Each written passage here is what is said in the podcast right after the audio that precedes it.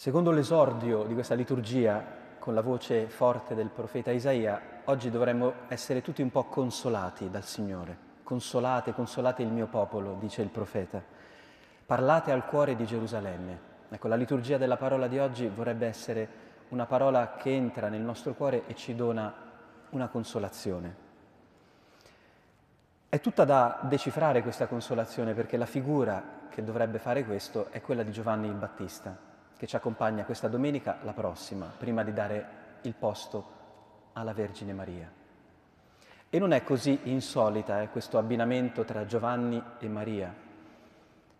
Se avete fatto attenzione nelle prime chiese cristiane, attorno al Pantocrator, non c'erano Giuseppe e Maria, ma c'erano Giovanni il Battista, sempre un po' spettinato, e Maria.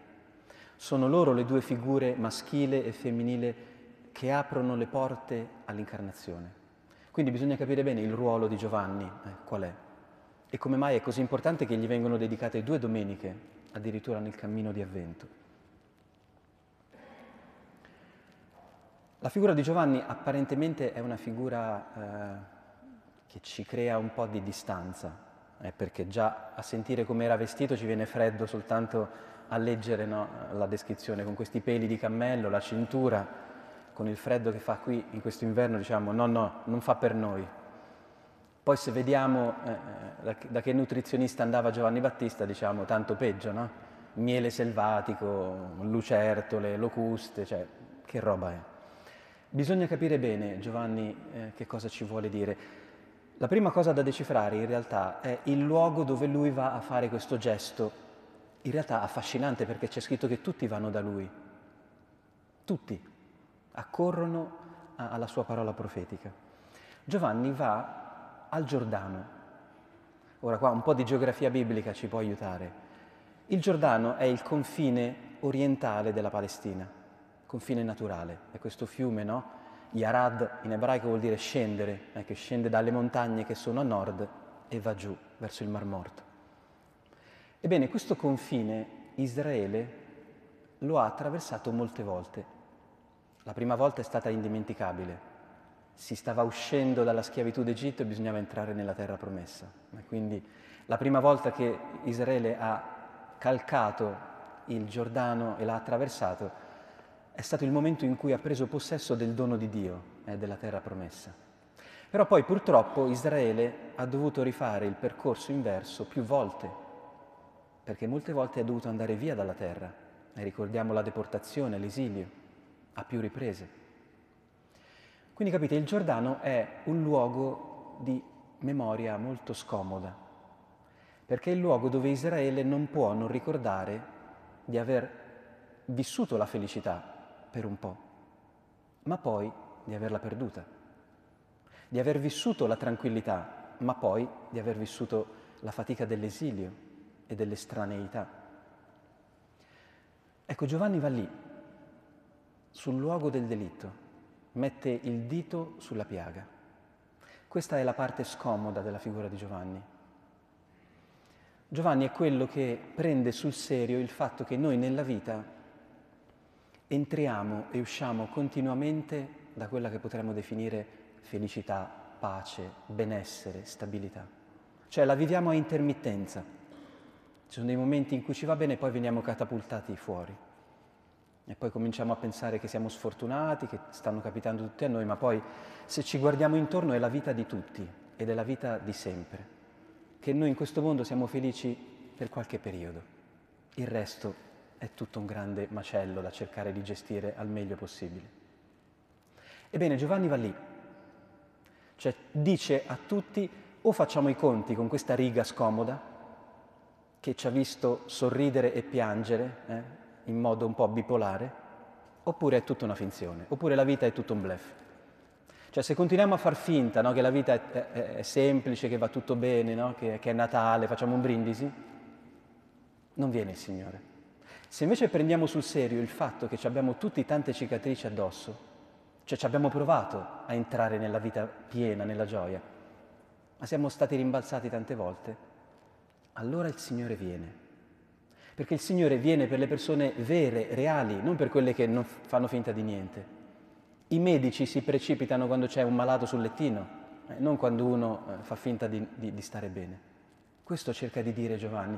E questo messaggio era dirompente, tutti andavano, tutti si sentivano consolati al sentire un uomo che parlava in un modo sincero.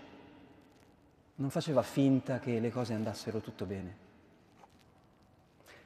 Allora ecco, credo che questa è primo, la prima provocazione per noi se cerchiamo un po' di consolazione per la nostra vita. Dovremmo andare anche noi al Giordano. E che ne so, abbiamo fatto una figuraccia al karaoke, se esiste ancora. Andiamo a iscriverci a una scuola di canto, facciamo vedere quanto siamo stonati. Non siamo riusciti a curare le nostre amicizie? Benissimo, riproviamo a parlare con quelli che sembravano nostri amici e sono diventati nostri nemici. Nel mondo degli affetti siamo stati un disastro, abbiamo tradito, divorziato mille volte? Benissimo, alziamo la mano e diciamo sono qui, ma faccio i conti col mio cuore, col fatto che ho bisogno ancora di amare, di essere amato. Questo vuol dire Giovanni, capite?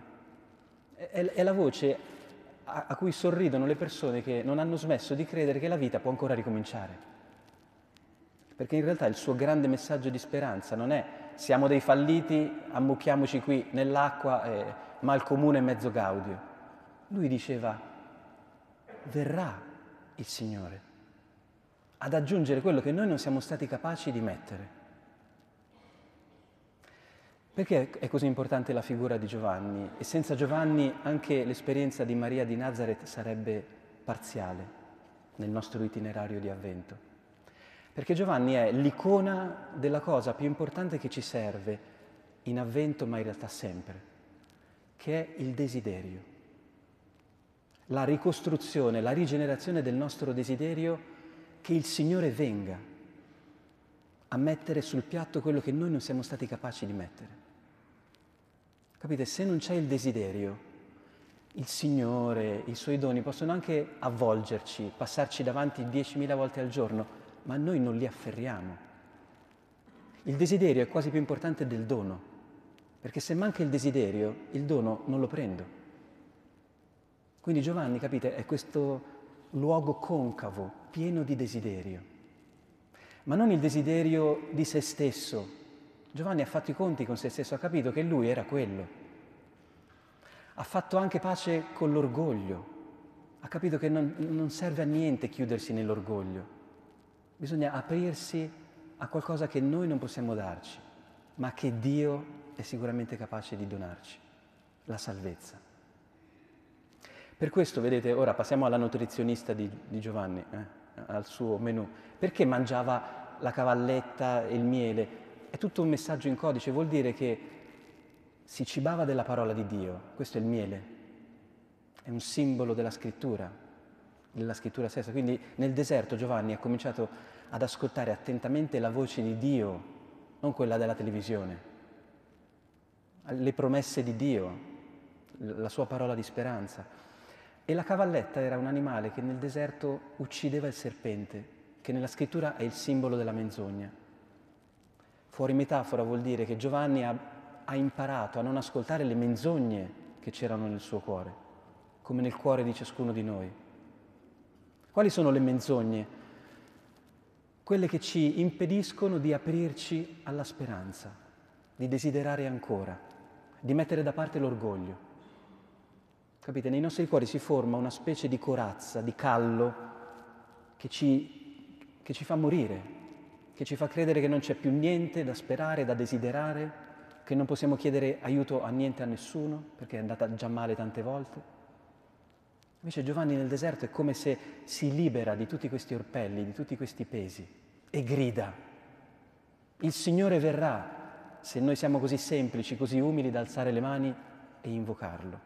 Capite? Questo fa la Chiesa in avvento.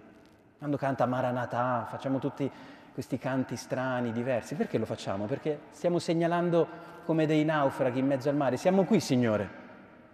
Non ce l'abbiamo fatta. Ci abbiamo provato eh, a diventare quello che potevamo diventare, ma guardaci, siamo come gli altri, magari pure peggio. Però non abbiamo perso il desiderio di te. Ecco, se noi facciamo questa cosa, cioè se noi riusciamo a liberarci no, di quello stupido orgoglio che ci impedisce di dire a Dio vieni, perché io ho proprio voglia che tu venga e faccia della mia vita una cosa bella, noi scopriamo che il Signore non è lento come San Pietro ci ha ricordato, no? Eravamo noi lenti a far cosa? A gridare il nostro desiderio a Lui. Non avete anche voi tante volte l'impressione che Dio sia lento? Guardate quanto tempo ci sta mettendo a salvare il mondo e sembra meno salvo di duemila anni fa. È lento il Signore, è lenta la Chiesa, è lento il mondo, sembra così. Sembra che noi siamo di corsa, no? stiamo facendo il meglio, il massimo, ma invece Dio, le massime autorità sono tutte lì che dormono. È proprio il contrario. Noi stiamo spesso girando a vuoto. Perché? Perché facciamo con le nostre forze. Perché non abbiamo l'intelligenza di lanciare un bel razzo in cielo dicendo, Signore, non sono ancora diventato santo, mi aiuti? È che ho un problema ancora da risolvere? E invece non appena lo facciamo ci accorgiamo che avevamo dietro di noi uno che pedalava. È come se improvvisamente la nostra vita va più veloce. Quando cominciamo a fare quello che suggerisce San Pietro, dice così, dato che tutte queste cose dovranno finire in questo modo, sta parlando della fine del cosmo, della, della fine di tutte le cose, quale deve essere la vostra vita nella santità della condotta e nelle preghiere, mentre aspettate e affrettate la venuta del giorno di Dio. Cioè San Pietro dice, se avete fatto pace no, col fatto che tanto tutte le cose finiscono, pure voi siete finiti un sacco di volte, ma buttatevi, usate il tempo che vi resta per fare della vostra vita la cosa più bella, accelerate un po', diventate santi. Che vi tenete tra le mani due spiccioli di salute, di vita? A che vi serve preservarvi dagli errori, dai traumi, dalle ferite? Lasciatevi bruciare da, questa legge dell'amore che avete capito che è la sostanza eterna di tutte le cose. Questo dice, dice Pietro. Quale deve essere la nostra condotta se sappiamo che il Signore è venuto, che il Signore verrà? se non cercare di fare della nostra vita la cosa più bella del mondo. Ricordate quelle fiabe che ascoltavamo da piccoli, che sono diventate anche dei film, no? di questi uomini induriti come Ebenezer, Scrooge, eh, che si sono un po' incupiti nella vita e di notte hanno la visita di questi fantasmi, no? del Natale passato, del Natale presente del Natale futuro, e la mattina si svegliano dicendo ma che ho fatto finora nella vita? Cominciamo a voler bene agli altri, a donarci, a vivere per gli altri. Perché tutta la tristezza del mondo è guardare il nostro ombelico co- continuamente e non accorgerci che la felicità è proprio attorno a noi. Nella misura in cui noi chiediamo al Signore di venire e darci la forza di vivere come Lui ha vissuto e come noi possiamo vivere. Duemila anni fa questa voce ha consolato tantissime persone. Eh, speriamo di poter tornare anche noi questa sera un po' consolati. C'è tanto tempo, c'è tanto ancora da poter vivere e c'è tanta velocità che potremmo recuperare nella nostra vita. Se soltanto non ci chiudiamo in quell'orgoglio inutile eh, che ci fa sempre sembrare che, che, le cose sono un disastro, che non succede mai niente di, di veramente bello e nuovo. Se abbiamo anche noi il coraggio di spogliarci un po' di qualche maschera, di protestare anche noi come fa Giovanni in modo garbato ma anche molto forte, che la vita non può essere tutta qui. C'è ancora qualcos'altro che possiamo vivere il Signore viene. Viene e noi lo possiamo accogliere perché il nostro desiderio è pronto, è dilatato. E allora tutto può nascere di nuovo.